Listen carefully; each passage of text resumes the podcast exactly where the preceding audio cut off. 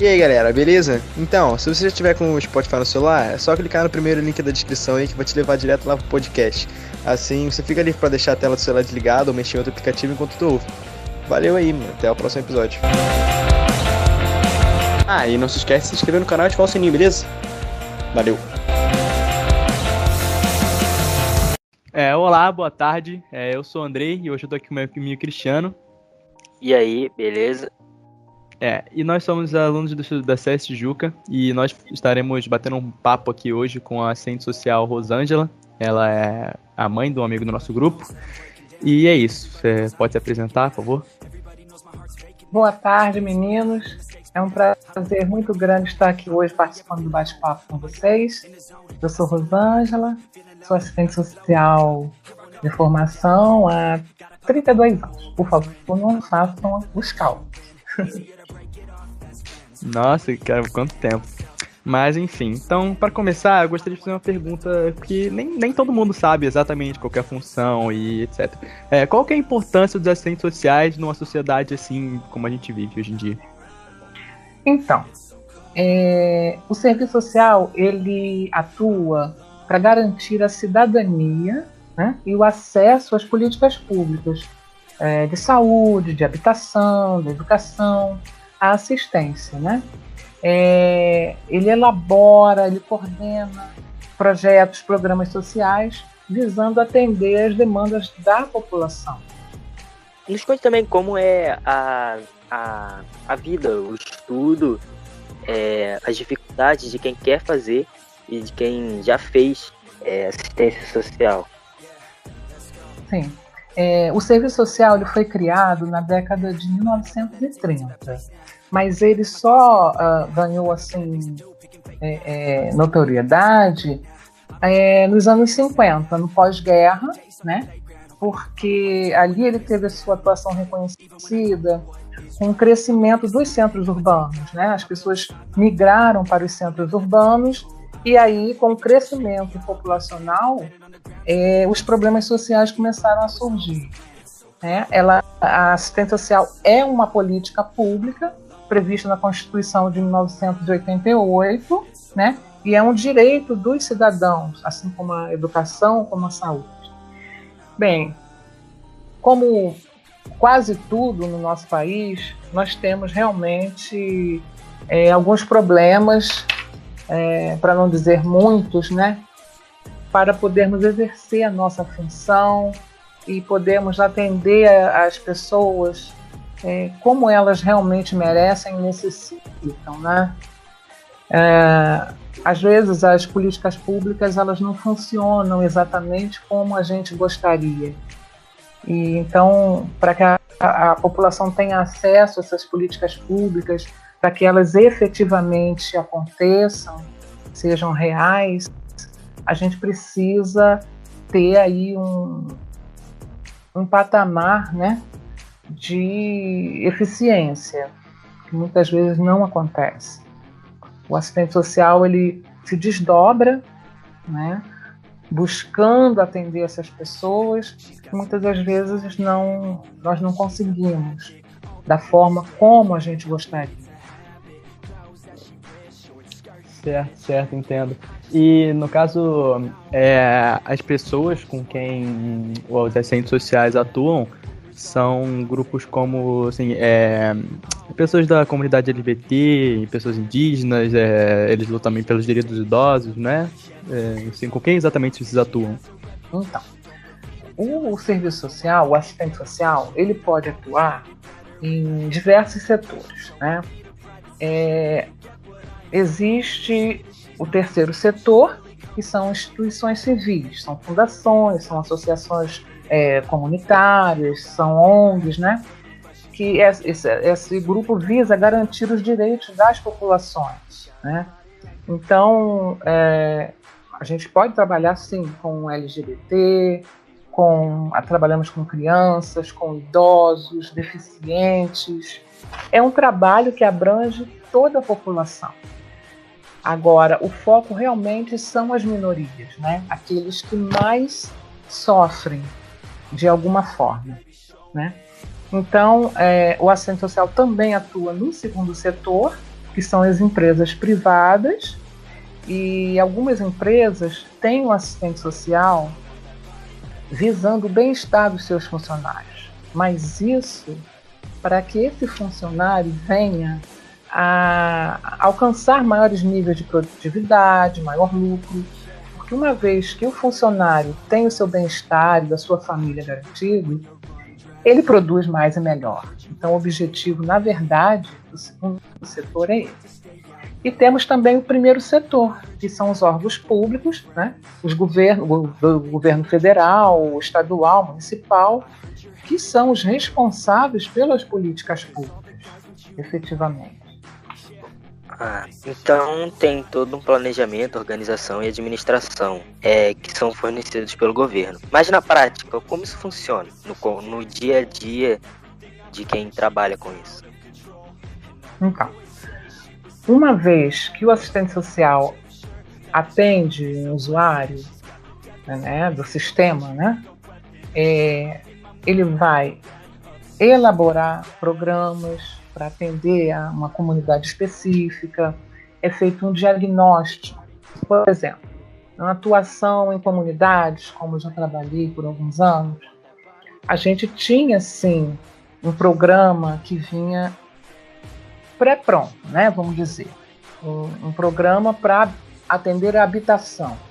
Mas a gente é, fazendo o diagnóstico naquela comunidade, a gente via que a questão não era só habitacional. Então a gente elabora, a gente coordena e a gente constrói projetos sociais para atender as demandas dessa população. Então, uh, oferecendo cursos de, eh, profissionalizantes, oferecendo encaminhamentos à rede de ensino, não é? Então, é todo um conjunto de ações que a gente vai estabelecer. Claro que tudo dentro do cronograma estabelecido pelo órgão. Claro, justo, justo. Então, assim, os assistentes sociais eles lutam de fato por, por, por causas muito nobres, né? O que fez exatamente você escolher esse caminho, assim? É... O que, que fez você escolher ser uma assistente social? E uma dica para quem quer ser, talvez. Bom, eu escolhi a minha profissão muito cedo. Aos 14 anos, eu assisti uma reportagem sobre a obra do berço, que atendia uh, gestantes carentes, né, faziam todo um atendimento com essa gestante, com esse bebê. E aí eu perguntei à minha mãe o que eu tinha que fazer para trabalhar em algo parecido. E ela me disse: você tem que fazer serviço social.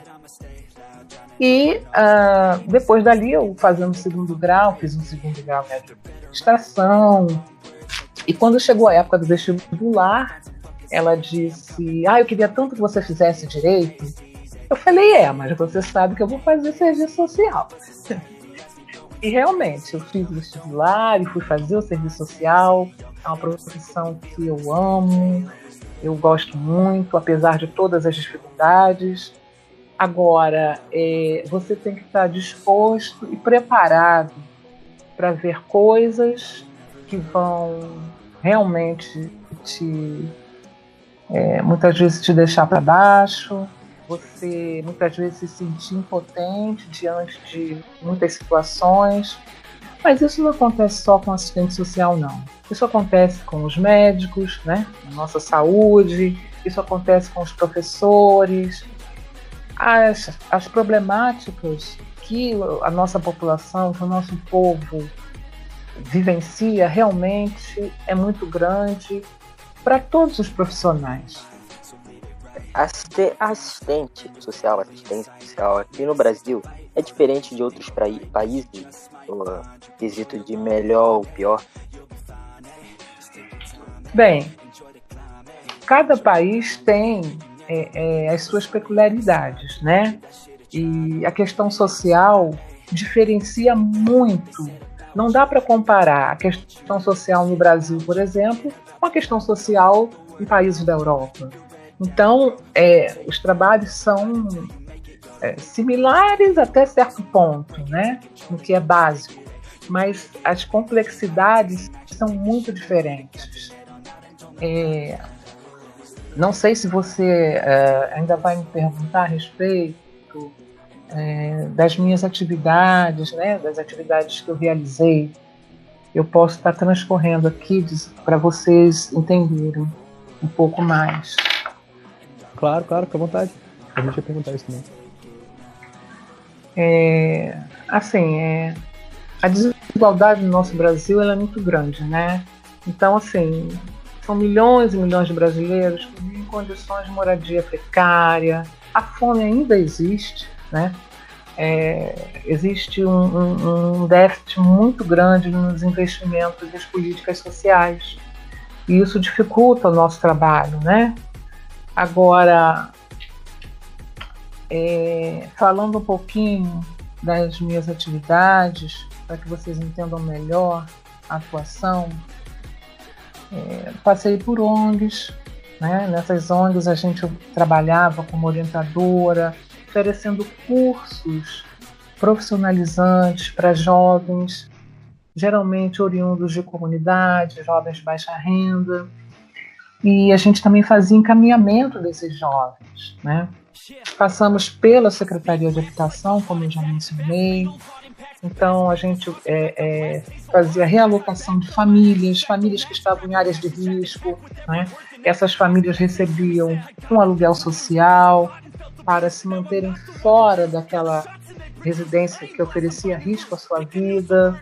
É, trabalhamos também durante o PAC das comunidades, é, em que prédios foram construídos para realocar essas famílias muitas vezes na localidade outras vezes fora da localidade. Mas a gente sabe que nem tudo acontece como deveria, né? Então, é, acontece dos programas serem interrompidos e essas pessoas não conseguirem ter acesso à sua moradia, né? É, durante o parque também foram construídos é, EDIs, né? é, que é o espaço de desenvolvimento infantil, que é uma solicitação muito grande nas comunidades, a creche para as crianças até 4 anos, é, o saneamento básico, a rede de esgoto, a pavimentação, né?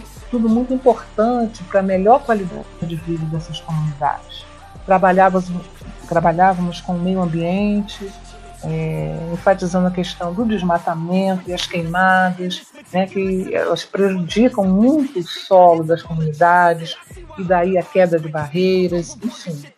E um outro trabalho que era desenvolvido também é a questão de geração de trabalho e renda, com cursos de capacitação né, para os familiares, né, da, da, da, as pessoas da comunidade.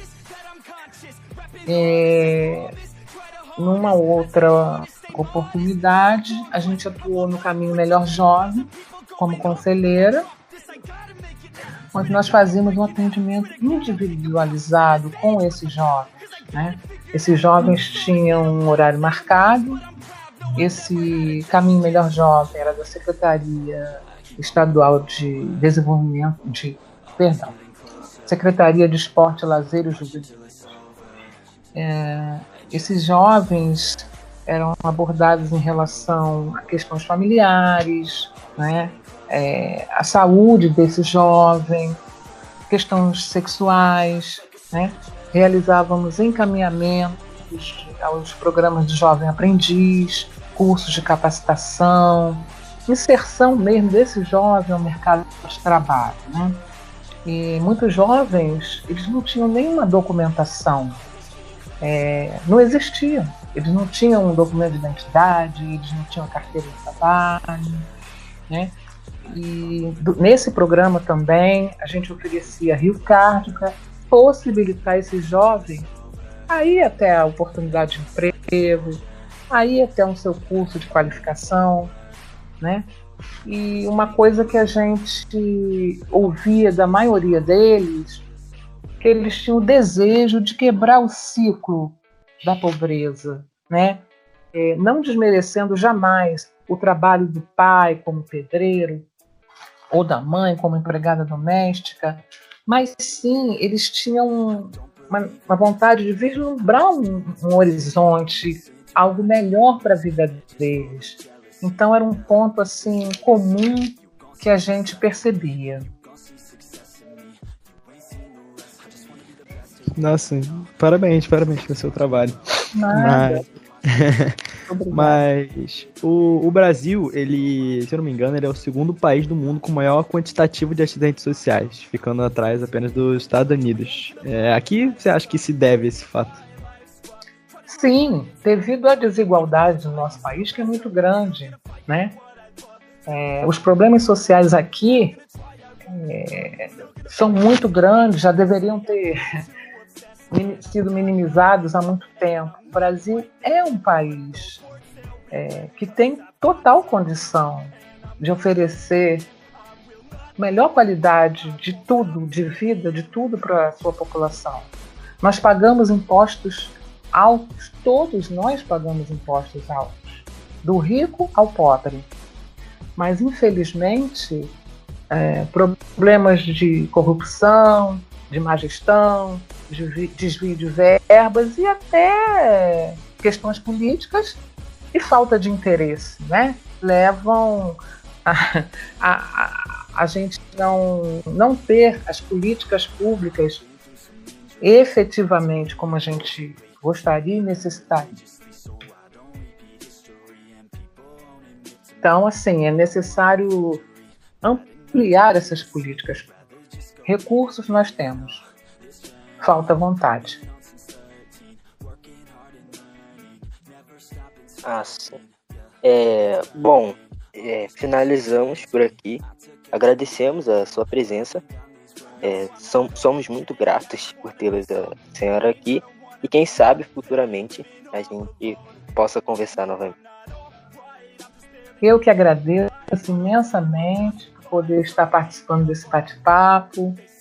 Espero ter podido esclarecer um pouco. É, e quero parabenizar a vocês, Andrei, Cristiano. A menina é Bianca. Bianca. Isso. E ao Daniel também, né? por participar desse grupo. Essa juventude antenada, né, preocupada com as questões do nosso país. Sorte e sucesso para vocês. Muito obrigado para você também. Muito obrigado.